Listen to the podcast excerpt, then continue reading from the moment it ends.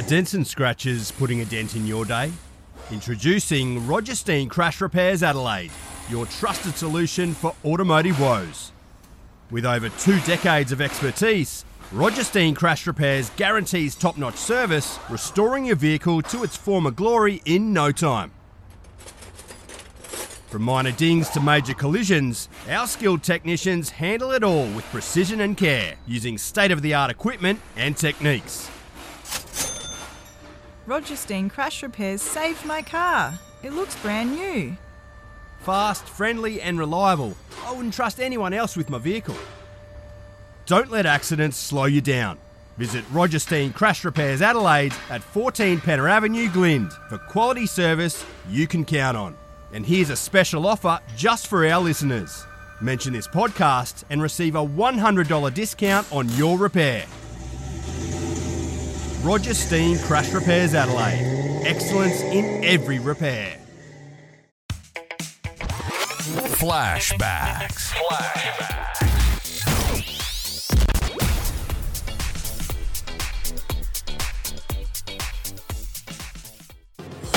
Past players, past legends.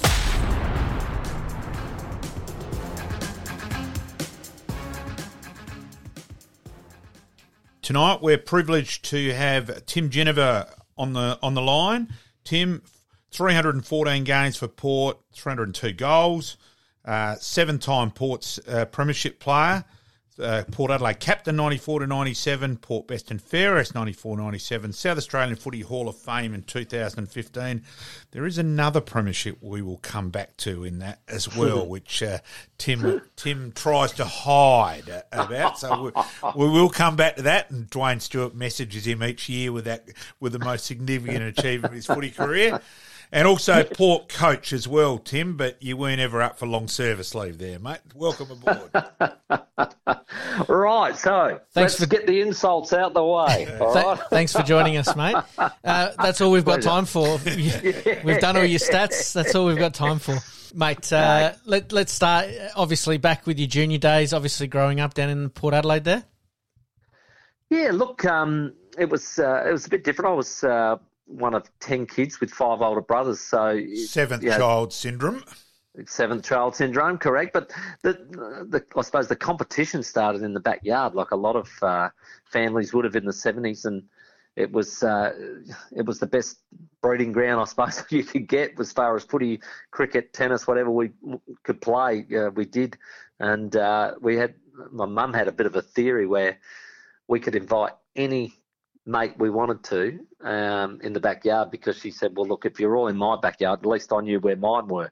And, can't argue with that. So we always had a backyard full of sport going on, and it could be, like I said, any of those sports that were happening, and it could be all different age groups. And, of course, being that little bit younger, it was you have to earn your spot. So, and there was no there was no compensation for age or size. But, so that's probably where the first competitive competition would have happened in my life. And then it developed into playing for your school and for, well, I would say a local club, but it didn't really work out like that for me. It ended up, we were living in Mansfield Park, and my brother John, who was going to Woodville High at the time, who's 10 years older than me, his mate talked him into playing for Semaphore Park. So that was like donkeys away. But if it wasn't Dad in the combi van when he wasn't doing afternoon shift, we'd all get in the back of that with our mates, and off we go down Bower Road to Semaphore Parks, Oval, then on Military Road back in those days. And then if it wasn't that, somebody else would be picking us up and bringing all our mates, because we were probably half the teams were loaded up with Ginevers and their friends. So it was quite bizarre, and I love those days, because that was part of the Port Adelaide Junior Footy Leagues, and that's where I first started playing competitively. And what isn't generally known is you're actually a Woodville junior, and you played in a Woodville 1978 mini league premiership side. Yeah, correct. Yeah, well, so we were zoned to Woodville back then, and the mini league, of course, you have all the teams play, and then they got a representative side, and we played this huge carnival at Woodville Oval, and ended up playing Sturt in the grand final, and Todd Viney was captain of Sturt, And we ended up with our coaches of Ralph Sewer and Lindsay Heaven getting up and winning the grand final. And it was bloody fantastic. Well, time to get home with those two as coach. Well, I think they might have celebrated and left us behind. But it was a terrific day. And I remember, I think it was Woodville's first ever premiership of any level or any level, and the Coca-Cola Mini Cup, as they called it. And it was just a fantastic day. And Greg Anderson actually played in the side as well. Yeah, I am looking at that side as we speak. Yep. And, of course, coached by Ralph. Well, we're not sure. Is Ralph off the stage from the 80s, the 80s show we had a couple of years ago yet? Tim, is he still speaking? He was still telling stories, wasn't he? I love that, though. When you get a bloke like Ralph and he's in the mood to tell stories, you just let him go. Oh, he was... I reckon he honestly, he would have just kept going all night if you hadn't stopped him. He was gold. So he was fantastic, and I love getting guys like that to reminisce about those times, and that was a really good day. Sportsman's night, right. Absolutely gold, really. It was. He was incredible that day. So I'm not sure. He was certainly keener to be keep talking than Paul Truck Pisani was to draw the raffle. That's for sure. Could not get Truck to do anything that day. He was going to pull a hamstring running the other way, Truck. Oh, God, that was funny. Yes. That was good value. Bloody good day. So Mansfield Park and then Woodville High, Tim. Yeah, so it was a bit unusual, but, being Mansfield Park, not many kids went to Woodville High. They mainly went to what was originally Angle Park Tech, which then changed into the Parks Community Centre when they redeveloped that whole high school. And it was all of my mates, bar one, went there. And me and my other mate, we rode our bikes to Woodville every day because my elder brothers had gone there as well. So went up to Woodville High, which had an incredible history of sporting greats, and very strong in hockey it was, and also Australian rules footy with many a good name out of that. I think when the Advertiser did its recent it was high school teams, I think we got third or something like that, so because there was some really good names in it. So played footy at Woodville High, and even had your good self, Malcolm, umpire a couple of games. So yeah, we will get to that. They were good times. And then, like I said, I played in the Port Adelaide Junior Footy League as well at Semaphore Park at the time, which ended up becoming Westlakes, which then merged with St. Michael's, which then became St. Michael's Old Scholars, Highmarsh, and Westlakes. So Smosh Westlakes now.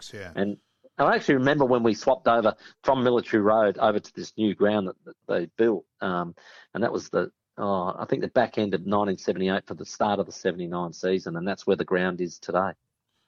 Let's not gloss over the fact that also you played in the 78 Sapsasa stateside, which I have got the photo in front of me. I admit I am trying to pick a couple out there as well. So yeah, I haven't got it in front of me, Malcolm, but here's some names that I can remember. Up the back left-hand corner, there's a tall guy. Yes. His name's Peter Sexton. He actually played in the 36's championship in 1986. Yep. Yeah. So he ended up being a very good basketballer. And I ran into Pete just this year when I went to MC their Legends room, which Brett Maher and Scott Ninnis talk in, and they said, "Oh, Timmy, this is Pete." I said, "Pete Sexton." And he said, "Timmy, you remember?" I said, "Remember? Mate, we're under 12 champions together. How could I forget?" So, yeah, it was really good to catch up with him and have a good yarn about that trip. But, of course, Todd Viney was the captain. He's a fair bit taller than anyone else in that side, just quietly. Yeah, he's almost as tall as the coach. Yeah. Yes, exactly. And he, for that reason, he played in the ruck as well. But Todd Viney was the captain, and it was guys. It's quite a successful team when you look at it. I think there's Wayne Marnie, Daryl Borlace, Roger Girdham. Yes, I thought it was Daisy. Yep. Roger Girdham's in there. David Foote played a lot of good footy for Torrens. Who else is in there? Oh, there's a couple. Gary Argus played Sturt. Yeah, and Kilburn Motorcycle and Tattoo Club. Yep. Yeah, that's right. Yeah. Kick five in a state game against Victoria. Correct, he did. Oh, geez, I'm just trying to remember some of the other lads that are in there. Todd Viney, in a mini-league game, kicked the casual 7 goals for Sturt in a mini-league game and got a standing ovation at Unley. And he was a freak. Yeah. Wow. He was amazing. He used to backspin. He'd grab the ball and then backspin pirouette out of packs. And the kids just didn't know how to handle it. They didn't know what was going on or how to tackle him. He was like the Tassie Devil on the Bugs Bunny show. It was amazing, but the way he pulled through, and he had so much power already. But it was quite an irony in that. And I was talking about this to some Sturt guys where I actually – that was the last time I saw Todd. It was the Under-12 Championship. Yep. And the first – we went and ironically I heard that the Sapsasa team's going to Albury Wodonga this year, and that's where we went to play the championship. Yep. And I'll never forget, we had a rest day, and I think it might have been a Saturday. And anyway, Todd's billet and my billet, because you remember the days of billeting where you just got shoved with a random family somewhere. Yep. Off you go, 12-year-old kid. Yeah. See you later. Nowadays, I did that in Melbourne one year. So yeah, we all did it. We did. Yep. Hey, it's bizarre, isn't it, that you think about it these days. Absolutely. They wouldn't dare let it happen. But so we caught up and they said, we're going to go and see this new movie in town. Do you want to come? And Todd and I said, yeah, no worries. So anyway, we got in, got the popcorn and that sort of thing and sat down. And I said, do you know this movie? He said, no, I've got no idea. And I'm not lying. The movie was Grease, 1978. Oh, jeez. Can you believe it? We saw Grease together for the first time ever. So it's quite a moment in our histories. But, yeah, what happened was he was such a good tennis player. Yes. Because he was a state tennis player at the same time. He pursued tennis and off he went. And we never saw him again because, you expect to come across him in juniors or other state teams, and we just didn't see him. And, of course, he came back off the circuit when he was 19, I reckon, and he came back to play for Sturt. Yeah. And I'll never forget we played him. Round two, I reckon, Footy Park, 85. And I'm realising he's playing and I'm pretty excited. Firstly, I've got to get the job done, got to win first. Yep. And we win and then I'm beelining him to go and shake hands. And I didn't know whether he'd remember me. And he ran straight to me as well and beeline me. And I've got this photo, this black and white photo of me, him and Greg Whittlesey coming off the ground and me and him smiling, beaming at each other as we've just sort of shaken hands and reconnected. It's a great photo, one I absolutely love, and I probably should get a copy and send it to him. Yeah. It's amazing how those childhood memories and childhood friends carry right through even to today. Oh, Greg Whittlesey's one of the great blokes in footy as well. Yep. He's awesome one of the absolute ripper, that fella. He cleaned me up and picked me up and apologised. Yeah. And here we are talking about an under-12 Sapsasa that's stood the test of time. Now, let's get to it, Tim. Your greatest achievement of your football career, the thing which comes first, the thing you hold dearly, celebrate each year. Of course, you played in a Nord under-15 competition premiership side. And don't you revel in being reminded of that? And I would like to congratulate Dwayne Stewart that he does message you. And let me say, I'm a massive Norwood supporter and I respect Port Adelaide immensely. And when I heard that, I said, Malcolm, you're pulling my leg, right? Oh, no, he goes, no, this is dead set true. Yeah. So we had to get you on, mate. We had to ask the question. And you played with Storm Boy. Yes, I did, Greg Rowe. But, Pete, every person in life has a sin on their soul, and this is mine. Very good. And I've tried all types of baptisms, you name it, to remove it, but it keeps coming back to haunt me. Oh, he was pretty happy when I interviewed when I found out about it, because he wasn't exactly going to mention it when I interviewed him originally, and then I've gone, Tim, how about your Norwood premierships? He's gone, oh, Jesus, how'd you find that? You know, I blame for that, Malcolm, for actually reigniting it is a bloke called Terry Barch. He played some footy at Norwood and coached a fair bit in amateur league and country leagues. And I was dealing with Terry Barch at because I was at the Little Heroes, and he was Toll Transport, and they were big supporters at a massive golf day. And Terry and I got on like a house on fire, and of course loved our footy. And one day he said to me, "Hey, did you play at Norwood?" And I said, "No." And he said, "Don't bullshit me." He said, "I've got a yearbook from 1980 that says the under-15s, congratulations, won the night premiership on blah, blah, blah, blah, and here's the lineup. And he said, and there's a T. Ginever in it. I said, I'm sorry, Terry, I don't know what you're talking about. He said, that's you. I said, oh. I said, look, it is. It is. And he said, how did that happen? Of course, I told him the story. And he's going, this is unbelievable. Anyway, he let it run riot. I think he actually put it in a bloody, it must have been a Nord newsletter. I can't remember how I found.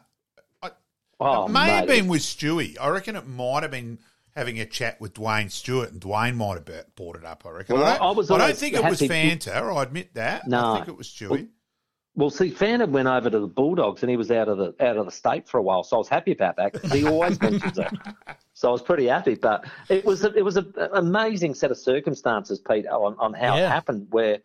So my primary school teacher and footy coach at the time in '78, who sort of pushed me through to the under-12 Sapsasa, he just gave me a phone call a couple of years later and said, "Oh, Timmy, how you going, da, da, da?" I said, "Yeah, good, mate." I'm thinking, "Mr. Robertson, what are you calling me for?" And he goes, "Oh, I'm coaching in this under-15 competition," and da, da, da. I said, "Oh, that's good." Yeah. And I'm thinking, why is he ringing me? Maybe he's coaching Woodville, you know. And he goes, "And I'm actually coaching Norwood, and I'd love you to come out and play." I said, "I'm not coming out and play Norwood. No way."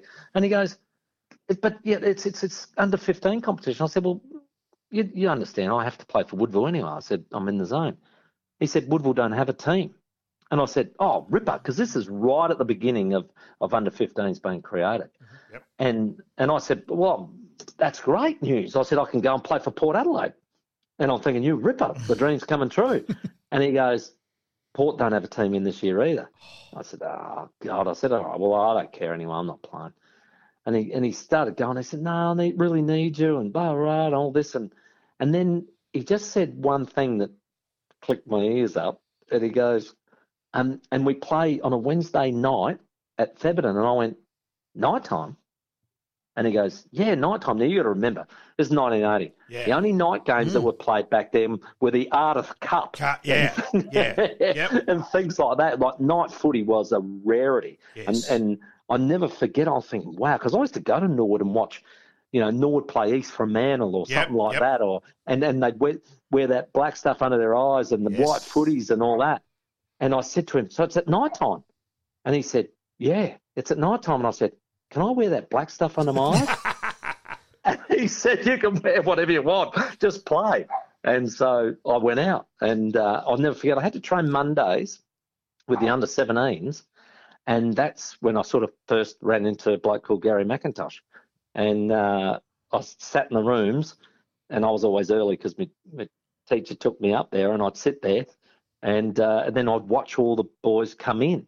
And it's a really interesting dynamic compared to Port Adelaide, and where you had all the Blazers coming in from the colleges, and then you'd come all these scruffy kids coming in who come from like the Campbelltown Highs and Gillis Plains and all that. So you had this two distinct groups that was not, you know, sort of a bit foreign to me. And then, of course, blokes like – and I'll never forget the first bloke that went straight up to me was a bloke called James Fantasia, who was just an absolute gentleman and still is, of course. And he just said, "Well, who are you, mate?" And da, da, da, shook my hand, and he just took me under his wing. And then there was a couple of other guys. Dwayne Stewart was excellent, David Payne. And when I trained with the 17s, because Gary was he was too good for 15, so he wasn't playing. He was up in the 17s, but those guys were just really nice. And I remember Mr. Fantasia was just, he'd go and watch every training session, you name it, and he was just such a gentleman. Great man.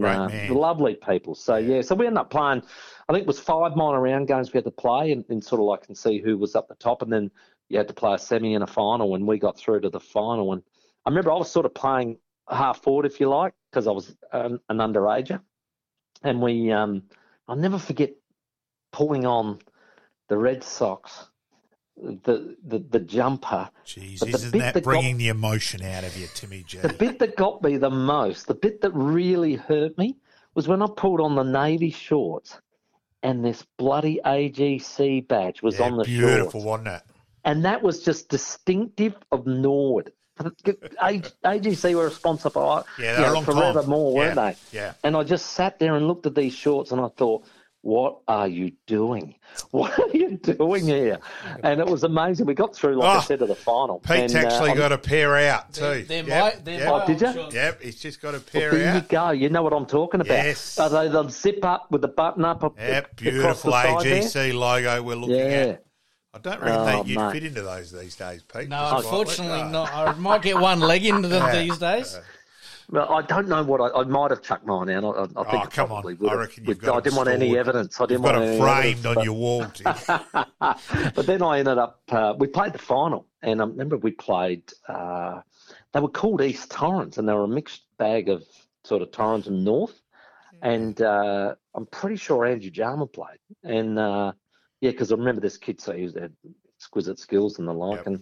And I was on the half forward, and we weren't travelling that well. And the coach said to me, like, Timmy, I want you to go in the middle. And I say to Dwayne and Fanta, I say, mate, we were down and you had to put a port bloke in the middle to bloody give you the victory. You were a Woodville bloke at that stage. Well, I was a Woodville bloke at that stage. And anyway, we bloody came back and we won the flag. It was amazing. And, of course, so then when did the – so did the Saps – did playing Till Cup happen before you became a Port player, or where did that fit in, going to Port in that reaction? Yeah, that year was 1980, and I was 14 playing in the Port Adelaide Junior Footy League, and I'd you know how they have association medals. Yep. I'd won three in a row, including the 1981, and Jeff Potter, the famous Port Adelaide champion from the 60s, Jeff Potter's lad was playing at Semaphore Park, and he saw me playing, and he went and said to me one night, do you want to go play at the Oval? And I said, which Oval? And that's what they used to call Alberton in the old days. They used to call it the Oval. And he said, Alberton. I said, oh, wow, would I? I said, but I'm bound to Woodville. And he said, look, leave it with me. And then he went, obviously, to Port and said, you've got to come see this kid, and he's bloody won all the medals and all this crap. And anyway, I was sitting at home one day, and this guy knocked on the back door, of all things, and I walked out and I said, oh, sorry, mate, Dad's at work. And he said, I'm not here to see Dad, I'm here to see you. It was Malcolm Maiden who coached Port's Juniors for long time. Years and years. And he said, would you like to come out to Alberton? And I said, oh, look, I'd love to, but I said, I'm a Woodville player, I'm bound to Woodville. And he said, oh, don't worry about that. We'll fix that. And if you're keen, we got pre-season starting next week. And I said, yes, please. So I went out as a 14-year-old to start training with the under-17s. Let's be honest. With your junior record, it's quite staggering and, look, let's be honest, disappointing that Woodville were prepared to trade. Like, you and Greg Anderson should have been Woodville players. Now, that it does change things dramatically. Like, Pavlich instead of McGregor, Tim English instead of Jordan Gallucci, et cetera, et cetera. Those sort of things change footy, and you and Greg Anderson and with Woodville would have been a distinct difference. And it's considering if you'd been a junior who hadn't done much, you could understand it a little bit. But if I got a kid who's winning every medal in my area, I ain't trading him. Absolutely, it was quite staggering when you think about it. Exactly like you said with Greg as well. Like Greg was also an athletic champ. Yes. Like he was winning 200s and 400s at national championships and things like that. And you're going, so he's got athletic ability as well as this amazing footy ability. Like, it was a bit, what would you say? I think at the time, and I remember talking to my older brother, Nick, who was playing under 17s or 19s at the time. And I said to him, well, Nick, Port want me to go out and all that. Should I, just sort of say no and go to Woodville? He said, don't be so stupid. Yeah. He said, they'll ruin you.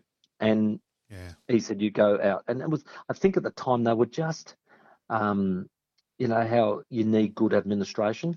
And I think that their finger wasn't on the pulse, exactly what you're saying. Yeah. Because when I finished that tournament with Norwood and we won in 80, there was a bloke called Jock. He was our team manager. He had a beard. Yeah, Jock O'Reilly. Jock O'Reilly. Lovely bloke. Ripping bloke. The late Jock O'Reilly.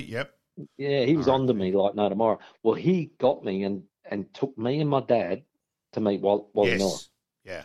So they were on it. And I said the same thing. I said, sorry, I'm bound to Woodville and all this sort of thing. And they said, well, look, we'd love you to come out. And, you know, don't worry about that side of it. We'll be able to fix that and all this sort of thing.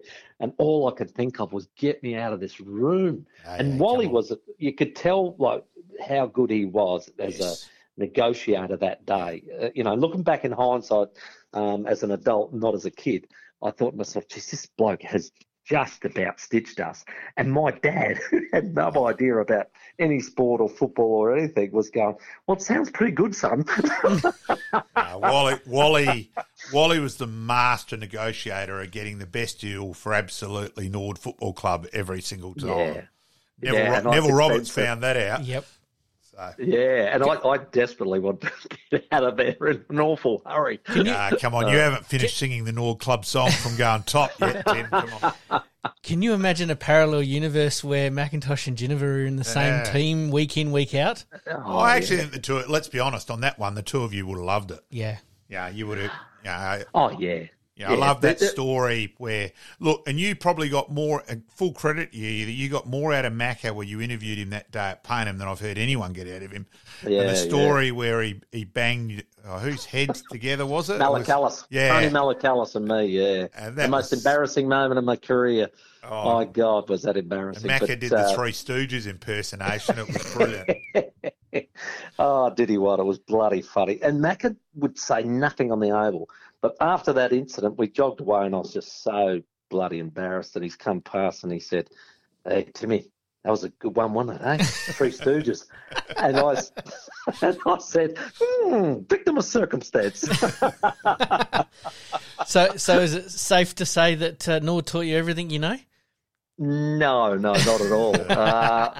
What it did do, you know what, I was very impressed at how well drilled they were, and because I was training with the 17s, I was impressed with the way they did their drills and the discipline around where you had to kick the ball and where you had to lead, and there was all these things that I was sort of going, wow, I've never trained like this. And at that stage I hadn't trained with a senior club, and it was sort of like, wow, this is quite impressive.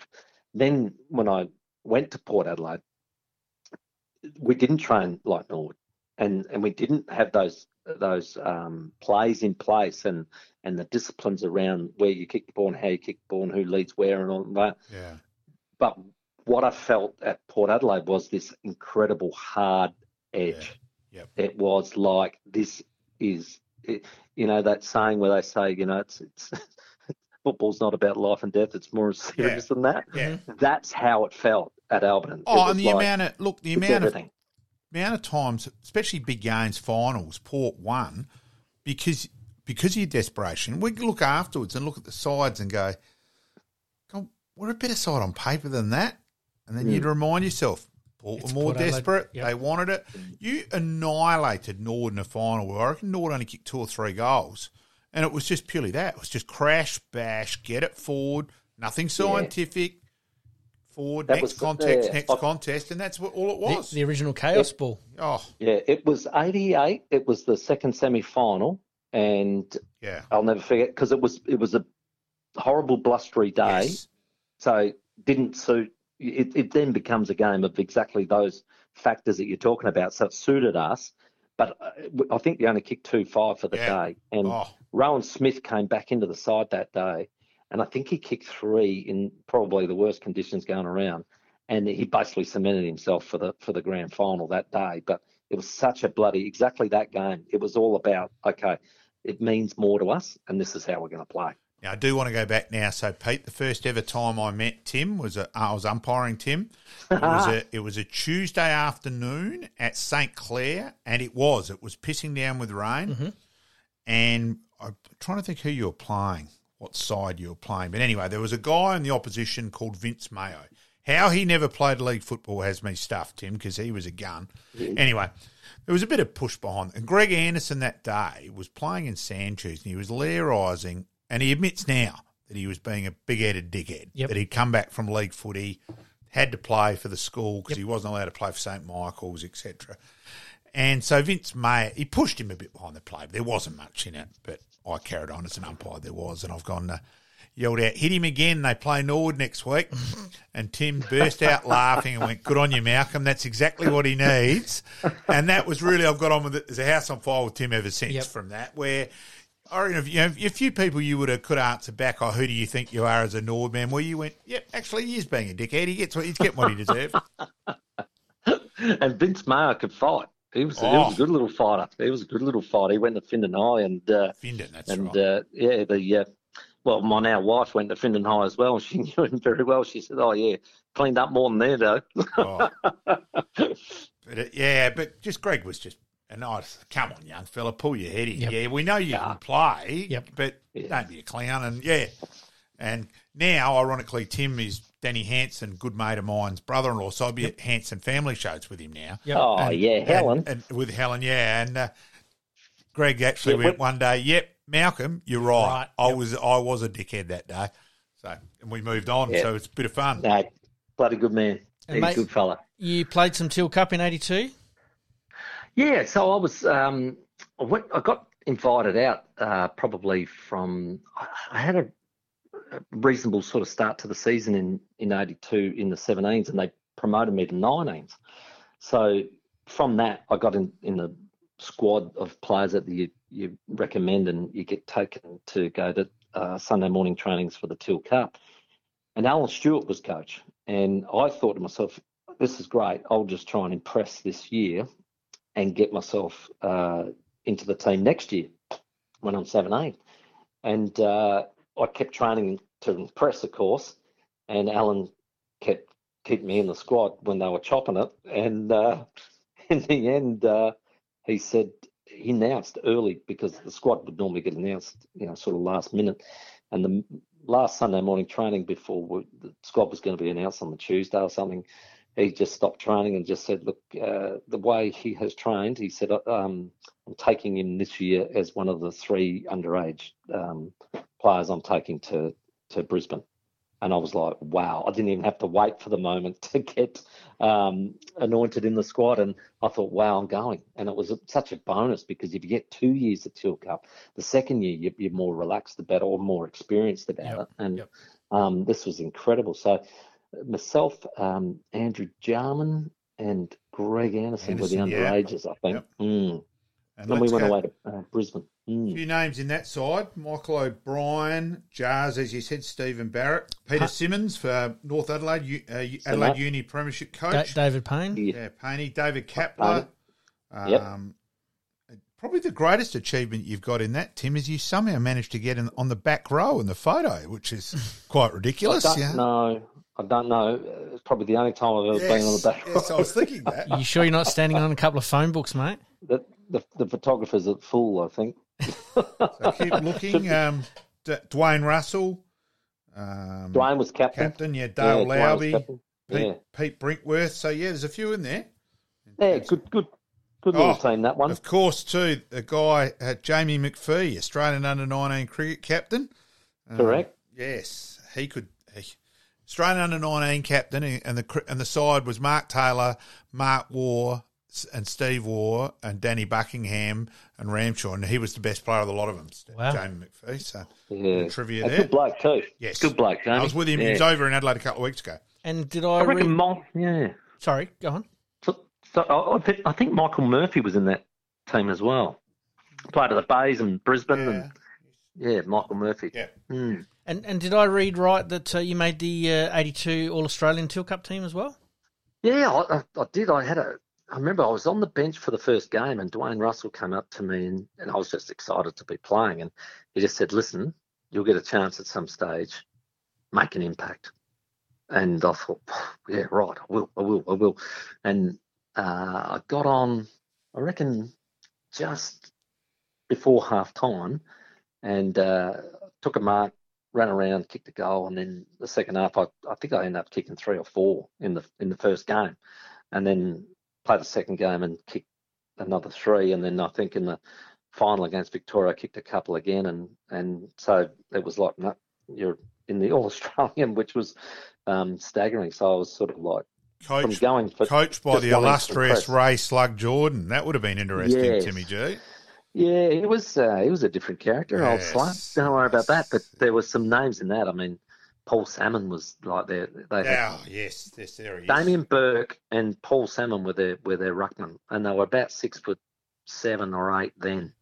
They were huge. Yeah, I'm looking now. I can pick Sam. It's really hard to read the names underneath, but yeah, you can certainly pick Salmon and Burke, as you've said that. Oh, they're huge, huge players. So, yeah, they had quite a dominant team, the old Vicks. But, yeah, it was a great experience for me coming away with an All-Australian in the first year. I'd never forget Darren Harris played for us. South Adelaide went to North Melbourne. And I'll never forget we played that game. He played fullback and he ended up playing a pretty good game. And as we were coming off the ground, a bloke walked out to him, shook his hand and gave him a Carlton Guernsey. And because there was no draft back then. And so they were just used to entice you with form fours and the like. And we all went, wow, what's going on there? And our match day team manager was a guy called Ron Kinsman, who Ronnie came from Woodville and ended up doing lots of years at the Crows. And Ronnie ran out, seeing the incident, grabbed the jumper and threw it in the bloke's face and said, "You get your filthy Victorian hands off of him." Good to hear. It was classic. Gee, I think poor old Darren Ellis was like, "Oh, no, I wouldn't have minded that." Yeah, absolutely. Now, looking at the side for the next year, Timmy G. In the Till Cup. Yeah, with the Till Cup side. And there is a guy there, I will say, that he's in the best 10 juniors I've ever seen. A Nord kid, Anthony Coles. He, as a junior, was extraordinary. He didn't go on with it. He kicked 10 against Port. Actually, it might have been 12 in an under-19s grand final. And you would have thought this guy was going to be the best thing since sliced bread. But of that front, just having a look now at the side, the front row, Andrew Bennett, Andrew Pays, Greg Anderson, Tim Ginever, Wayne Marnie, Robin Kidney. So there's a fair front row there. Yeah. Yeah, you're right too. Colsey, I sort of caught up with not long ago, and it was great to see him. I hadn't seen him for donkeys, but good bloke. He ended up playing back, I reckon, in that tournament. And he had to stand this kid that came up from Victoria for the final, who'd played league footy on the Saturday for St Kilda. And come up for the final on the Monday. Now, his name was Tony Lockett, I think it was. Oh, yeah, okay, Tony Lockett. Yeah, yeah, I heard that name. Yep, sorry. Just trying to be a smart ass trying to work out who it was, Just a lazy Tony Lockett. He was amazing. Yeah, it was. And Colsey had to stand him. Good luck, Ant. What was it like playing against Tony Lockett there in the Till Cup? Oh, you could tell he was a fierce, angry kid straight away. Like he was built, 17 years of age. Yeah. Thin waist and the big pick-handled shoulders. And he was just such a beast of a man and great hands. And just you thought, gee, no wonder why he's playing league footy already. He was just already built for it. So quite a character. But the runner came out to him and said, "Hey, Tony, Slug wants you to do this, that, and the other." And he just kept staring ahead. And he said, "Slug wants you to do this, that, and the other." He just kept staring ahead. He said, "Tony, are you listening?" And he turned to the runner and he said, "You tell Slug to get fucked." I tell you what, I reckon there were plenty of adults who wouldn't have done that to Slug, let alone a junior. Oh, he was Victorian cricketer as well. He was a lunatic. The cricket stories around about him, legendary. Now, am I right in saying that you had a bit of an interaction with Tony Lockett in that Teal Cup? Oh, there was a fair old blue in the might have been the first quarter actually. So yeah, everybody was in it and all the rest of it, but I think I got thrown out of it pretty quickly. I won that silly, mate. Fair enough. Now, league debut. Then after that, was it one of the night games originally? It was the old Escort Cup. Yeah. So we were playing, I think it was a Wednesday night, again, Theberton Oval. Yeah. And it was a horrible evening, and it was going to rain all night. And we were playing school footy, and of course I said, well, look, I'm not playing because, you know, I've got to play league footy, you know, but I'm on the bench. And, you know, back in those days, you sat on the bench. You might get on, you might not. And so anyway, I was standing watching the game. We're playing Finn and High again, ironically, but at Finn this time. And we were down at three-quarter time, and the coach looked at me and said, how about we drag your mate and you put his gear on and go on? I said, yeah, let's do it. So I played the last quarter for Woody High. Luckily got out of it unscathed. We won the game, packed up my gear, went home, got picked up and went to play league footy and thought, oh, you beauty, I'll just be sitting on the bench all night. And was so Trevor Robertson coach? Was Trevor coach? Trevor wasn't, not that night. No, he wasn't, okay. But he did coach us, Trev. Yeah, good man. Almost and correct, good keeper. And so we sit there in the box at Teddy and thought, got the rug on, new beauty. And no word of a lie, 5 minutes in, injury, Timmy, you're on. So I ended up playing just about the whole game. And I really enjoyed it because I was out there with league players and the like. And I ran past Darryl Schimmelbusch, had a really good game, but I ran past him when he got a free kick. And I said, shimmer, shimmer, shimmer. And he went to handball it to me. And then he said, "Oh, little bastard!" And he started chasing me. And then after the game finished, he came up, shook me hand, and he said, "Hey, that was clever. That was really clever." And like for a 17-year-old to do that to a senior player, like it's a bit cheeky, isn't it? You've always been the smiling assassin, Timmy. That's for sure. So then you establish yourself in the league side in '84 and go through and play in the grand final. Look. I know you're going to say, yeah, Nord, man, you keep giving me shit because, yeah, Nord won and all that. But in my book, the 73 and 84 grand finals are the two great grand finals in our NFL history. Yeah, I think from you know, a spectator's point of view or an outsider's point of view, it's one of the great SNFL grand finals of all time. But for me personally, it was probably premature. That was only my sixth game of league footy. Yep. And I came in really late into the team. I think with we won the second semi and I played a game earlier in the year. So there's one. So I played the last three minor round games and managed to kick, I reckon, 4 and 3 in the last two games.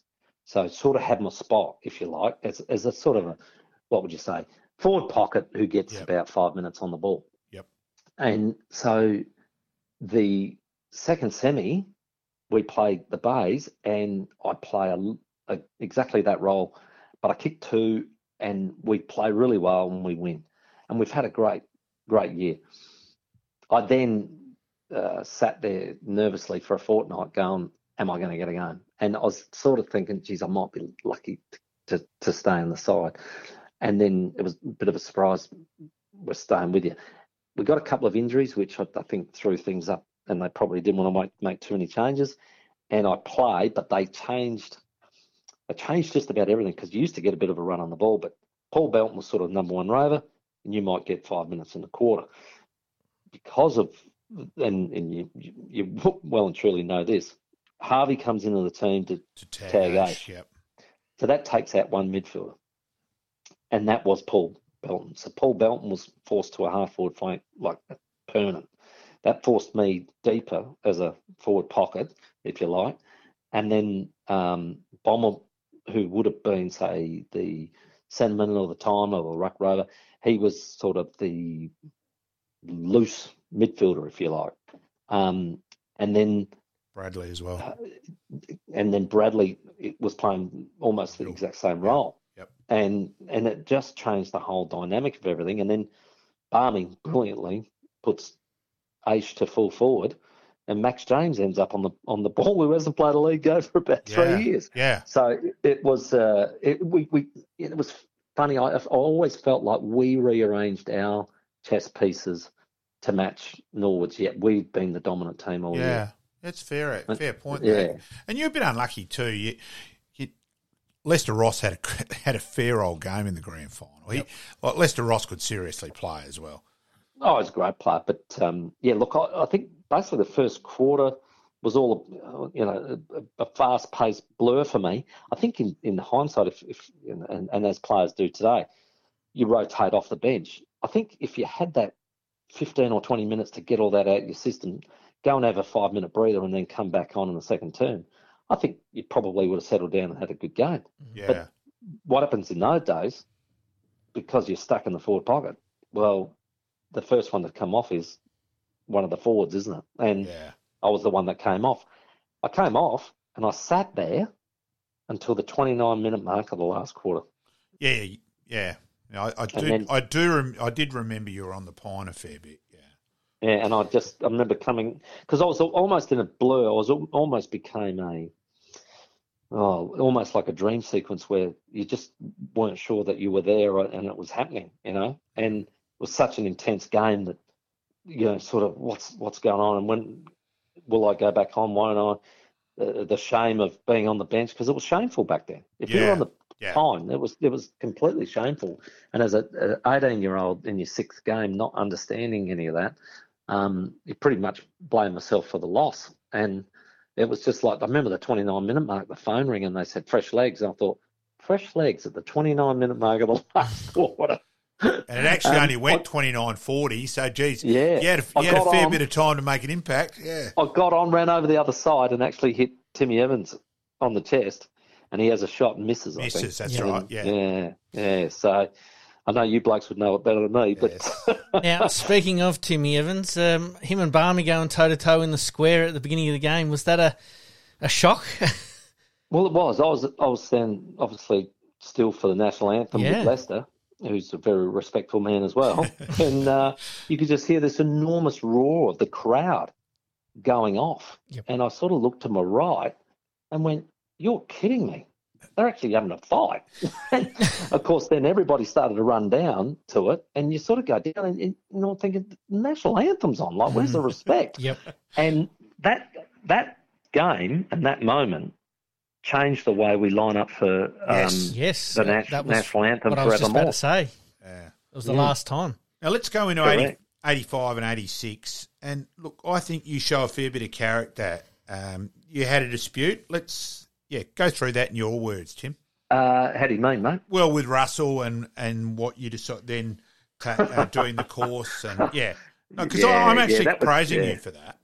Yeah, look, I that you're honest with yourself. And I was fiercely competitive, but I built myself up into a game into such a frenzy that I you lost perspective and.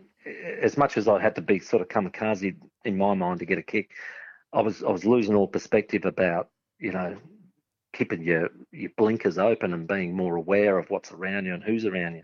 And so I got to the point where I found out at one stage that if we lost a game, nobody would come near me after a game because I wouldn't talk for nearly a week. I wouldn't talk till the next Thursday night. And it's like it's too long to actually recover.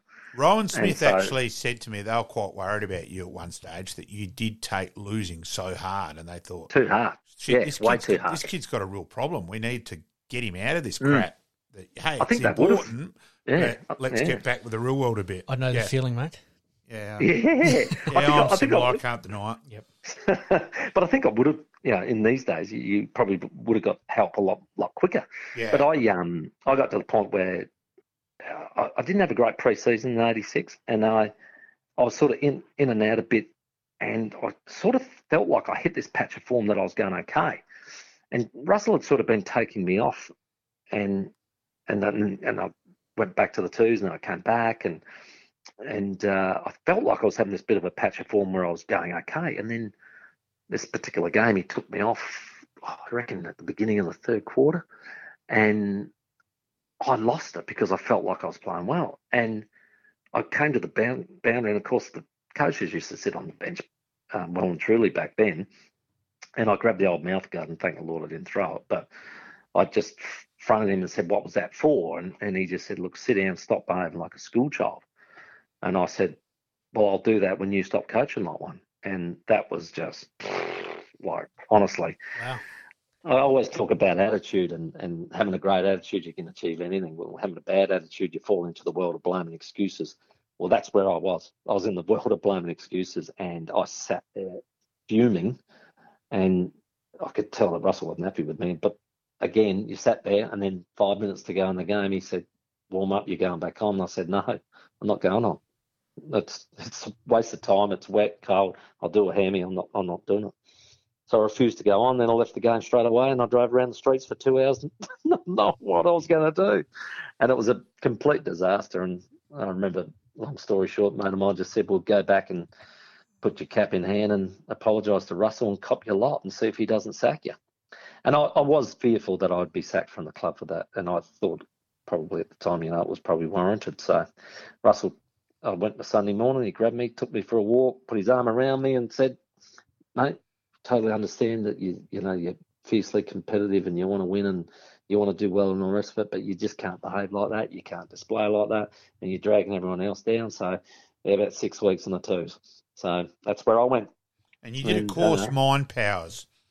I did. Straight at the end of that season, I went off and did this course with a Canadian guy who came over, and it was all about being able to use your brain to succeed in whatever it is you want to do. And it was really just about being able to talk to yourself positively, get yourself in a positive mindset, and then being able to influence others the same way. And never, ever blame anybody else for anything that happens to you. Just if it's happened, then learn how you control it and what you can't control. And it was such a revelation for me that it took me from being this really intense beast to sort of being more probably aware and unselfish balanced, to help others, and then you in turn benefit from it. So I was very fortunate that happened, and that was a pretty significant turning point for me in my career. And of course then you had a reasonable year in 87 under Russell, but then Jack returning, that that helped you, and Jack's ability is to sell anything. The master salesman, to convince Wayne Marnie that he's an Adrian Setre and guys who were just the role players that, they were bigger than Ben Hur and do the job for Port in the final. He was, Jack in that regard, second to none. Yeah, and I have to agree with it, because I think a lot of probably other coaches perhaps looked at our lineup and went, there's nothing really there to worry about, but what they didn't know was what Jack was instilling in us. And, I'd been told forever that I was too slow and, can't kick over a jam tin and can't jump. And all those things are true. But but the beauty of Jack was he used to say, Timmy, what's your strength? Your ability to get the ball. Yeah. Because he said to me when he first got there, he said, what are you doing? I said, I've been doing sprint training for 4 years. And I've been, and he said, we're going to stop that. And I said, But I'm not quick. And he said, Timmy, speed's up in your head. Yeah. Your alertness, if you're alert, you'll get to the ball before them. And you're never going to be quick. He said, so what all you've probably got out of the last 4 years is a really nice action, but you're no quicker. Yeah. And I loved it. It was like, no, we're going to just soar with your strengths. Yeah. And your ability, I'll get you fit as, he said, and then you get it and give it to the blokes who can run. Can't argue with that. It's amazing how coaches can get you to run through brick walls, and Jack was certainly one of those that certainly instilled in a lot of you guys that you could do exactly that. Well, it did happen. It did happen. The game for Anthony Williams, talk about sliding doors, and I'm not being rude, but it virtually discovered George Fiacchi that day as well. That he ended up playing in a back pocket, and where he'd previously been the rover, the fill-in rover, up and down the twos. Yep, correct. Good, honest battler, and he discovered that day, and that started off the Batman and Robin, and you guys, Nord should have been well up at halftime. The amount of play Nord had in that first half, you guys ran all over it, and then to drive in Condo back to the Williams house. Yeah, I think it's one of the great shows of unity and emotion, and it transcends football, doesn't it? Yeah, and just. Yeah, it did. It just showed it and everything. I loved seeing Keith Thomas's view on it when he was on that little story that we did. He said that he described when Jim Teal died. He said we didn't handle it well. No, we didn't. He said we were over emotional, and he said we were standing in the lineup crying, and he said we just didn't handle it well. He said somehow Port Adelaide just knew that it meant more, and they were able to hold their composure when it mattered, and you can't blame anybody for anything. You just don't know how you're going to respond on those days. Oh, Barmy admits that we handled that badly in '86 as well. Spoke about it at length, and out of that, it was interesting where you said some of the younger guys, they knew from looking at the senior guys, because it was Norwood. It was before the elimination final against Woodville. Went over in front of the scoreboard and thing, and the younger guys who hadn't been as close to Jim were looking at the older guys going, "Yep, what's going on? No chance. Yeah, we're Port." Yeah. Or the other way, and it was just we've got to win this for the Williams family. And Barmy admits that he actually didn't want to make the focus, Jim, but in the end he probably should have. Yep. You know, so it was a tough day, but one that we sort of it's etched in the memory forever. And so you go through then, and then you end up being part of the golden era with Port, the three flags through 88 to 90, you being a huge part of it. And that. And how about, let's go back. Yeah, I know you take the piss out of yourself, not quick, blah, blah, blah, but you got the ball. You had to be disappointed, really, though, that you're one of the few people to be dual All-Australian at Till Cup level, not get looked at by an AFL club, Tim. Yeah, look, I again, philosophically look back on it and go, yeah, if you were in today's modern draft system, there's every chance you're picked up. Oh, there's no way in the world. You're a dual Australian. Top you ain't five. Not getting drafted. Yeah. So you'd be in some system somewhere. Yeah. But I think back then there was this. I was pretty light too when I started. I was sort of around that 64 kilo mark, so I certainly wasn't carrying a lot of weight.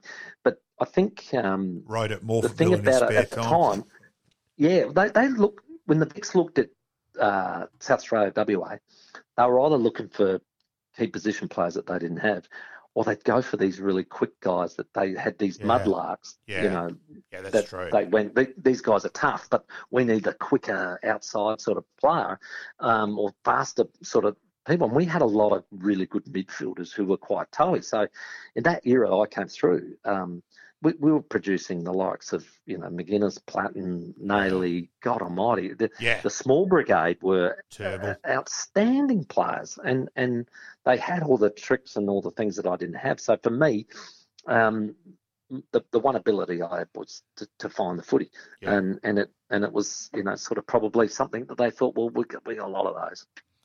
We probably don't need them. Right, a funny moment, Tim. Go through it. The famous 1992 at the brewery. Yeah. I'll make this my last one. They're calling me for dinner. But you know what's sad, Malcolm? Driving up Port Road. Yeah. And the bloody chimney's not there. Yeah. It's unbelievable. Agree. Yep. God almighty, it's sad. But they were I always say one of the great traditions of Sandford footy, and we've had it for a long time, is the chimney and the Tuesday. And, we made it our whole routine. Greg Phillips would roll it out and say, this is what we're doing this day. This is what we're doing the next day. And, you top it off with the chimney on Tuesday. We'd go fishing or crabbing on the Wednesday. It was just such a great week, and you'd always look forward to it. And, of course, that year, 92, was Greg's only as captain. Yep. And we got up on the stage and did all the things. And then as we're coming down, Greg says, hey, boys, how about we go up, have a photo? And I said, photo? For me? Yeah, no worries. And, of course, back then you had all the television stations, you had all the papers, and when I do my stand-up gig, I say, I said, back then there was the advertiser in the morning and the newspaper in the afternoon, and I said you'd have the Messenger on the Thursday night, and I said, and they were all there, I said, along with Football Times magazine and Hustler magazine, I said, and I said they were all there. And idiot. People like you blokes that laugh, I go, what are you laughing at? Do you have a copy of that? And then we got up the top to the roof, and I thought we were just going to walk over to the chimney, stand there, the four of us, and it was Greg Phillips, Mark Williams, Northeast. Paul Northeast, and myself, and we just stood there and had this photo taken. And then they said, go up the ladder a bit. Well, Greg took off. He just went. And Choco stopped us and said, hang on. We've got a typical Choco. Got to get you in shirt order, because some of us had a black shirt and others had a white. So Greg had a white one on. So he said, Norther, you go next. You got a black. I'll go third because I got a white. And Timmy, you're last because you got black. I said, right, done. So we're black, white, black, white. So we get to the ladder, and I did not climb a rung. I just turned around, had a photo. And then they said, can you go up a bit further? Well, Greg took off. Norther followed. And then Mark goes, and then I go. And before I know it, I'm halfway up the ladder, thinking to myself, oh, shit, this is ridiculous. I'm shit scared of heights. And the only reason I did it was because I thought I was going to be front page of the paper. So off we go. This is how obsessed I am with being noticed. So up they go. It comes from a big family in number 7. So up they go, and Greg's firing up, and I said, Greg, I said, how far are we going, mate? He said, all the way to me, all the way, mate, just like we did on Saturday. We're the champions. And I'm thinking, oh, shit. And then Paul Northeast is next. He's not saying a word, and I'm thinking, oh, this is bad because he's a psycho. And then Choco, and he will not shut up talking. He's going, oh, my God, Timmy, this is incredible. This is a brand new fear. Don't look down, Timmy, for God's sake. Oh, look at this. I said, shut up, Choco. Let's just get to the top. So we get up there, and Greg, he fires around, and then Norla goes, and he's not too steady on the feet, and then Choco goes and he's bloody chatting away, blah, blah, blah, blah, and then I get up and I am absolutely gone. I don't know if you've ever had that feeling where in your guts you've completely lost your balance and my legs are wobbling, and so I've crouched down. Yeah, you are. You're holding it far more than anyone else, Timmy G. And I can hear this little ant down the bottom say, stand up, stand up. So as I stood up and for a proper upright photo, I didn't realise, but it's a fair income chimney, and the wind changed direction and the heat off of the chimney. I felt like it burnt my head, and I thought I was like Michael Jackson and the Pepsi ad. My hair was on fire. Well, I dived for the rail, grabbed what I thought was the rail, which was the gate. I went flying out on the gate, and Mark Williams grabbed my arm and pulled me back in said, hang on, mate, he said, we haven't finished the photo. So they went click, click, click, and we got down off of the ladder. I couldn't believe it, and I got to the thing, and then there's a security guard there, and he had his arms folded, and he was all smug, and he said, that won't happen again next year. I said, you're fucking telling me it won't. It'll never happen again ever. And it never did. Mate, we know you've got to head off. Is there any chance we might be able to get you for part 2 next week? Or in another time, because we've got a ton of stuff we still want to get through, mate. Yeah, no worries, buddy. That'd be great. Yeah, we'll do it 2 parts, and we'll stir you up, because you also, let's not forget, he did meet his wife at Heaven Nightclub, so there's plenty more to come. We won't add that one to the teaser just yet, but we'll talk about it next time or next week. All right, boys. I'll catch you then. No worries, mate. Thank you very much for your time tonight, and, we'll touch base and see when we can fit you in next week. Beautiful. Thanks, Pete. Thanks, mate. Cheers, mate. Bye. Thanks, Timmy G.